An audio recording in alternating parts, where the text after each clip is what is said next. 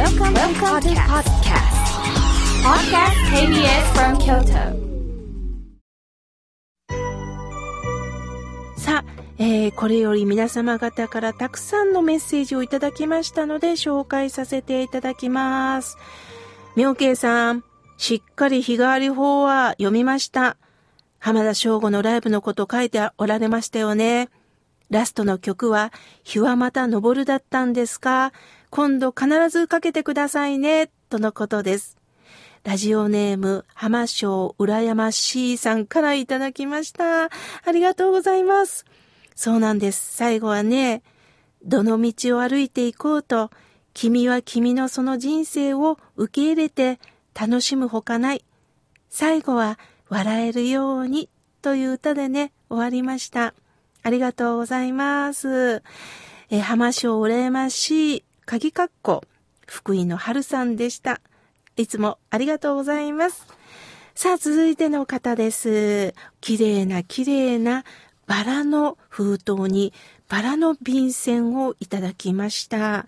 あのまあ、一応ですね、この封筒が来た時には、必ず私たちは、あの、スタッフと共にね、開けさせていただいてるんですね。するとね、スタッフがね、なんか、なんなんか他になんか入っとるんやろうかって一生懸命ね、覗いてる姿を見て、みんなそれぞれに煩悩を抱えてる人間だなというふうに感じました。すると、当たったんです。なんとハンドクリームが入っていました。ありがとうございます。えー送ってくださったのは、えー小田さんです。ありがとうございます。妙慶さん、宇治市の講演会行きました。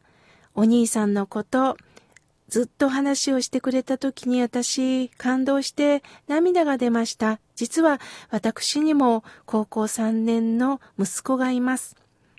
進路がなかなか決まらない中、焦っていないと言えば嘘になりますが、よく考えたら焦っているのは私でした。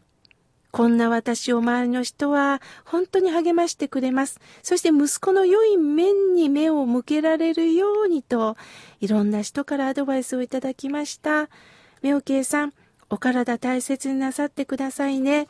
そして、どうか気持ちですけれども、ハンドクリーム、とっても香りがいいんですよ。送らせていただきます。とのことです。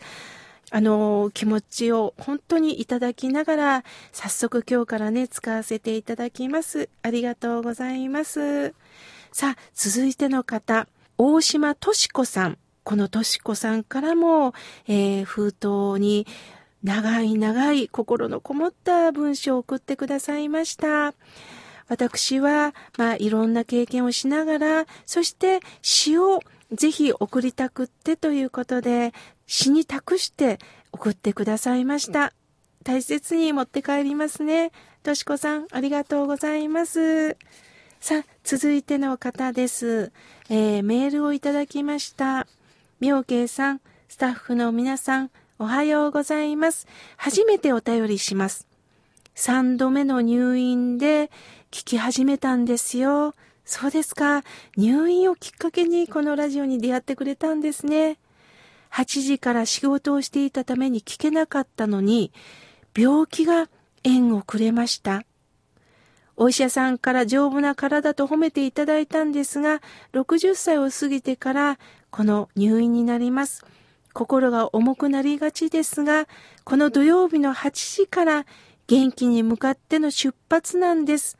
これからも妙慶さん、心の栄養をよろしくお願いしますとのことです。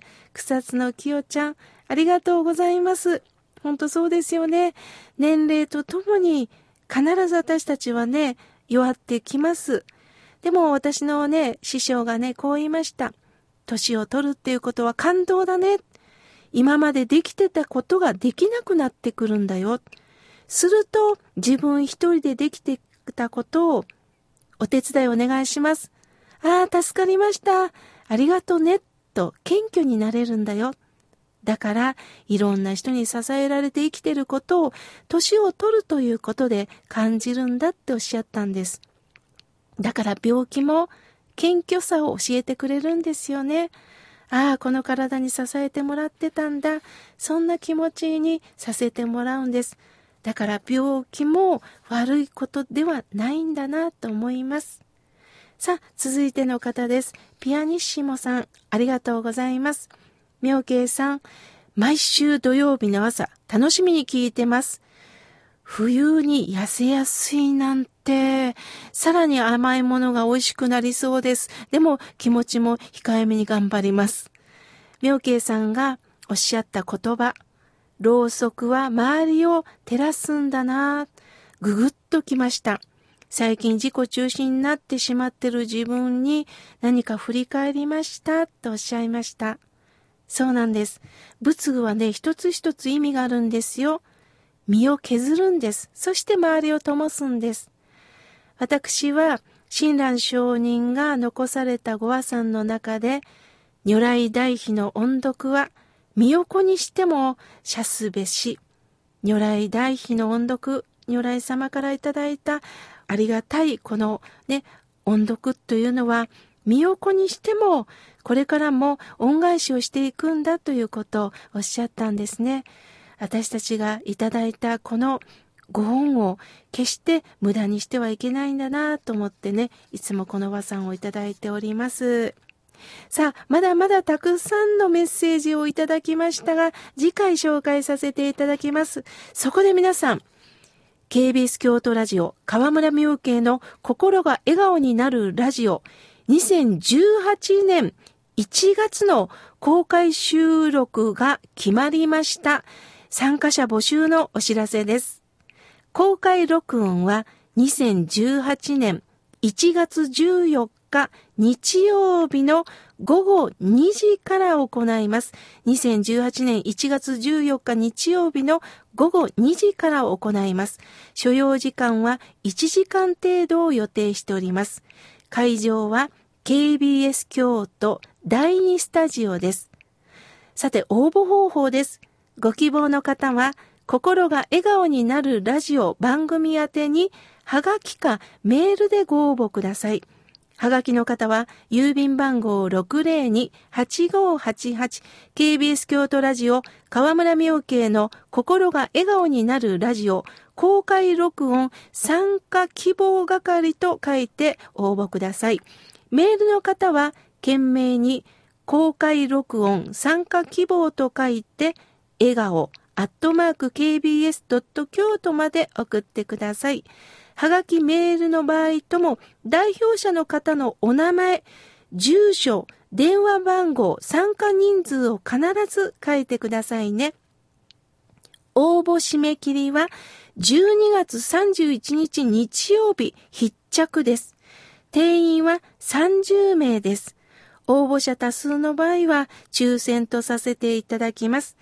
当選者の方には締め切り後参加賞を KBS 京都からお送りいたします。年明けの発送になります。皆様とお会いできますように応募お待ちしております。